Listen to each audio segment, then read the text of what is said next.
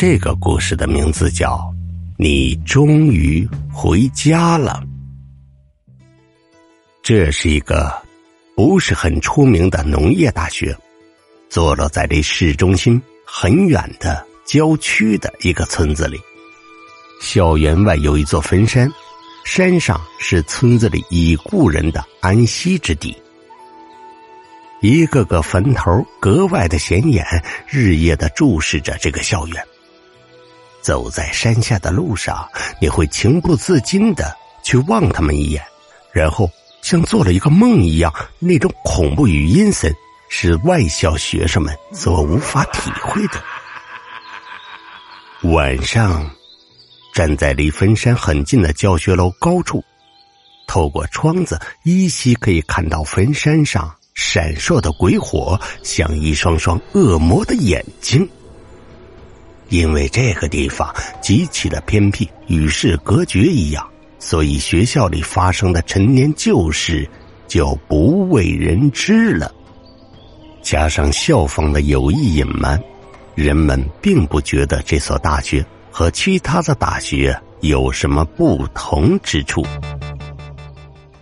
小雅，玲诺。小丽是三个大一的新生，来这所大学已经快一年的时间了，住在八号寝室楼六零二。很显然，一个阴面的寝室，阴暗潮湿，冷气逼人。夏天还好，但是到了冬天，是小小的暖气所无法抵挡的。清明节，又称鬼节，是鬼魂回家的日子。这一天。天气很燥热，三个人在寝室闲得无聊，于是听起了电台《老猫鬼谈》。每年的清明啊，中元节，都有老一辈的人叮嘱孩子们晚上不要随便出门。原因呢，是这两个并不是活人的节日，而是死人的节日。小雨。临近清明，这几天总觉得睡不踏实，冥冥中总感觉一个遥远沧桑的声音在呼唤着自己。这声音很熟悉，但小雨无法在记忆里搜寻出这个声音的主人。清明节当天，小雨陪爸妈回老家祭拜祖先，回来已经很晚，小雨躺在床上辗转反侧。他很怕睡后再听到那呼喊他的声音。小雨套上了外套，决定一个人去公园走走。虽然也听说过，他们这个公园呢是建在一个乱葬岗之上，但小雨从小就在这边玩着长大，所以并没有什么恐惧的。他来到湖边长椅上坐下，静静的望着湖面发呆，良久。小鱼准备起身离开，余光猛地看到自己身边坐了个老太太。啊！哎！小鱼吓了一大跳，他不知道是因为自己太入神，还是怎么了。旁边突然多了一个人，而自己居然毫无察觉，甚至俩人坐的这么近，他连对方的呼吸声都没有听到。见老人一直直勾勾的盯着自己，小鱼尴尬的开口问道：“奶奶，你看着我做什么？”听到小鱼的话，老奶奶的眼神亮了几瞬，兴奋的问道：“啊，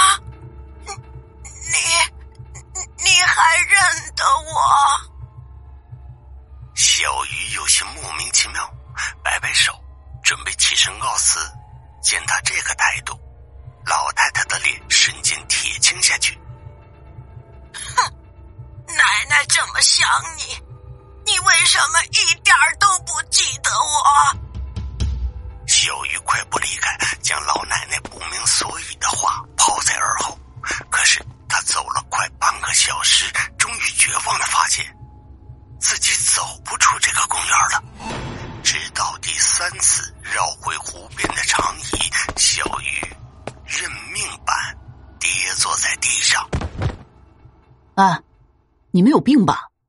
这宿舍就你们仨人吗？要听恐怖故事，自己滚出去听去。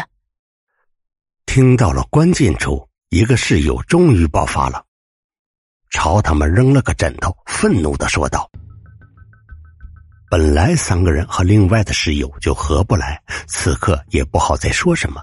小雅和林诺商议去外边的山上玩。你们疯了？那是墓地，要去你们自己去啊，我可不想去送死。听说那地方很邪门的。胆儿小的小丽在一旁诺诺的说：“他不去拉倒，我们两个人去，留他自己一个人在这里。”和这群庸俗的女人一起迎接他们亲爱的鬼魂们，光临我们的宿舍吧，好不好？小雅笑着走出了寝室，林诺跟在身后。小丽望了一眼寝室中其他的人，一个个像许久未进食的孤魂野鬼，恶狠狠的看着小丽。小丽打了个冷战，一咬牙追了上去。闷热的天气炙烤着这座墓地。山上只有松树一种树木，在如此的阳光下也耷拉着苍老的躯干，树皮爆裂着向外翻着，唯独那石碑后面的坟头格外的清晰。坟头上的黄纸在风中招呼着这三个不速之客。不知多少亡魂在此刻惊醒，因为他们嗅到了别样的美味。小丽夹在小雅和凌诺之间，小心翼翼的往前走着，远远的注视着一块块墓碑。突然，她的视线透过杂草和藤蔓，停留在一块和别的明显不一样的墓碑上。这块墓碑比别的要旧了很多，被藤蔓缠绕着。他小心翼翼的拨开杂草，念起上边的字儿。某某之墓，某某立，一九九二年。诶，奇怪，这个时间怎么这么熟悉啊？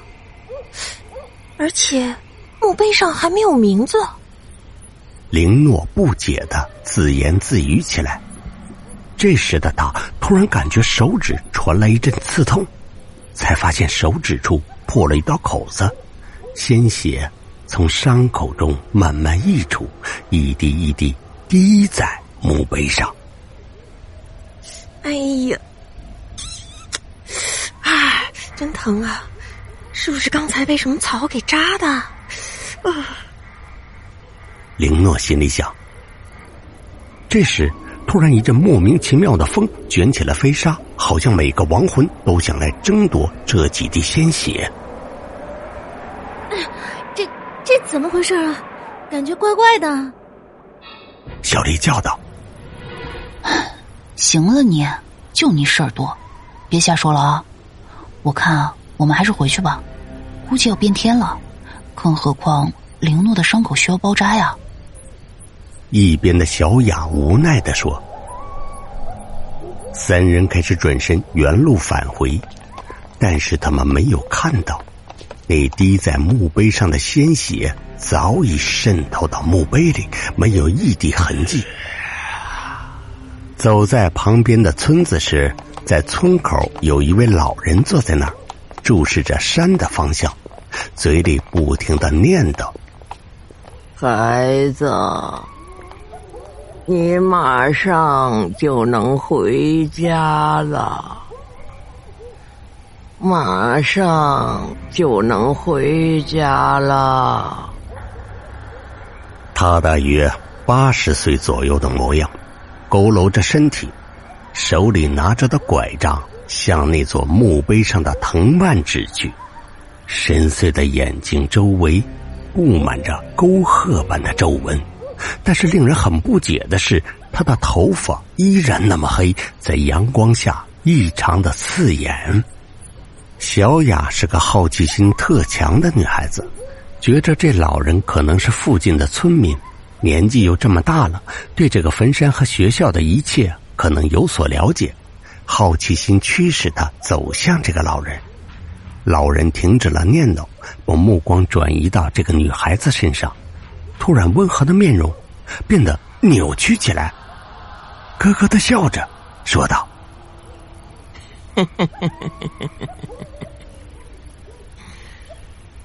哎呀，那是二十多年前了，我还不是这个村子的人，我就是路过这个地方。”听说了这个村子和学校的故事。嗯，那个时候啊，这个学校还没有建好，宿舍楼呢还施工呢。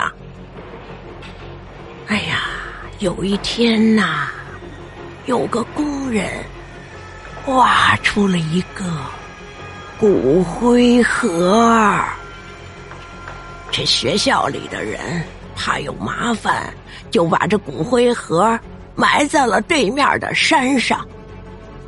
后来呀，哼，听说那里头埋的是一个无家可归的小女孩，她眼睛看不见，和奶奶失散了。等到来到这个村子的时候啊。就剩下一口气了。哎呀，他最后说的一句话是：“我要回家。”哎，这好心的村民呐，哪知道他家在哪儿啊？没办法，只能把他埋在了村子的旁边儿。哎。啊，呃，也就是你们这学校的东南方向，那里也就成了这小女孩的新家。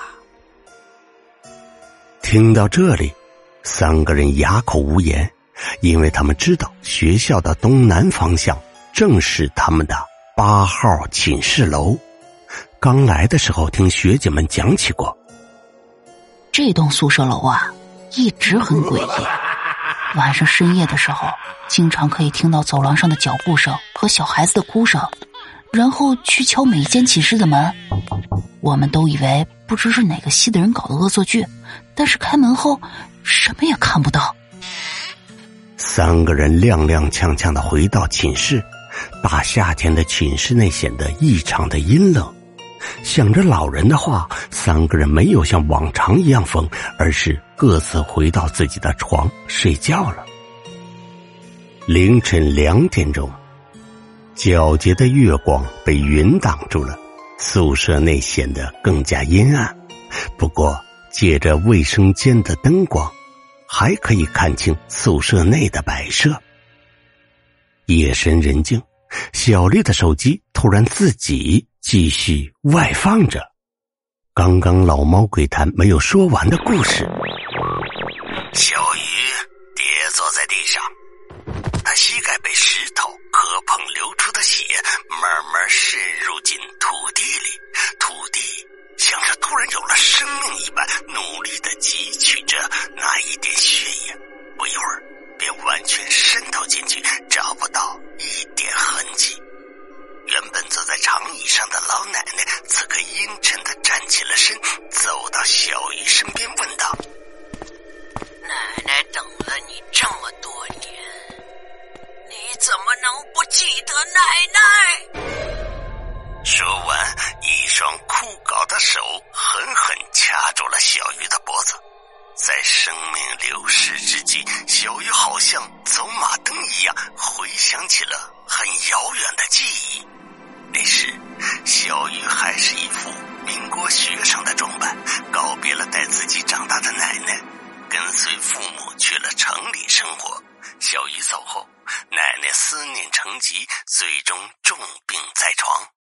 小鱼最后也没能再回来看上一眼，老奶奶就带走了小鱼的灵魂，浑身的力气和执念。突然消散，牵起小鱼的手，越走越远。小丽听到声音后，揉了揉惺忪的双眼，刚准备关掉手机，却突然看到小雅猛地从床上坐了起来，咯咯咯的笑起来。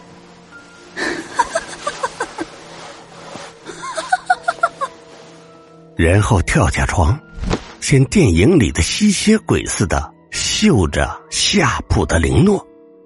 看到眼前的一幕，小丽想大叫，却怎么也喊不出来，好像有什么东西卡在喉咙里，让她窒息。这种感觉随着小雅咯咯咯的笑声愈加强烈，眼睛瞪得大大的，眼珠像快要滚落似的，身体快速的软下来，一点力气也没有。这时，眼前的小雅举起了正在熟睡的林诺。常人根本不可能有这样的力量，除非，除非啊。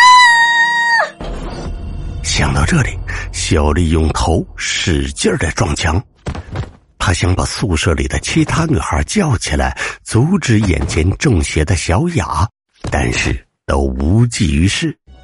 小雅依旧咯咯咯的笑着。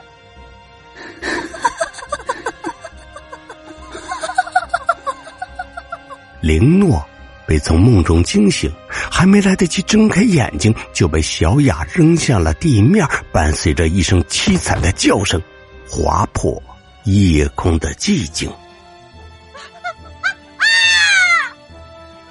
现在的小雅正一把把的抓着自己的头发，一缕一缕的头发连着一块块头皮被扯下。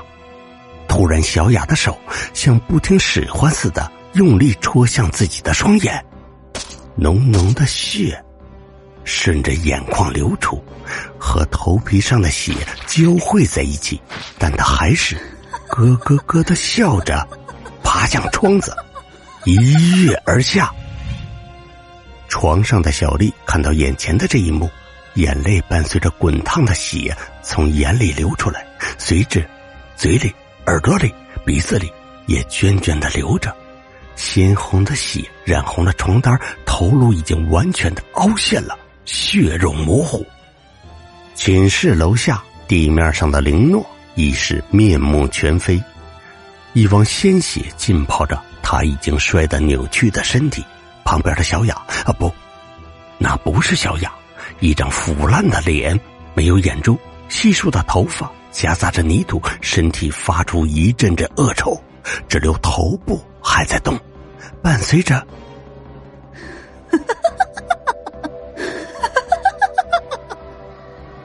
我回家了。随即，地面上出现了一个土坑，小雅的尸体消失了，一切又恢复原样，只是少了三个人的存在。寝室的其他人还是一样的睡着。不知道他们为什么没有察觉这一切。远处的坟山上，刮起了一阵风，那个白天被林诺拨开的墓碑又恢复了原样，依旧杂草丛生，藤蔓缠绕。这时，墓地上空传来了一个老人的呻吟。乖孙女儿，你终于回家了。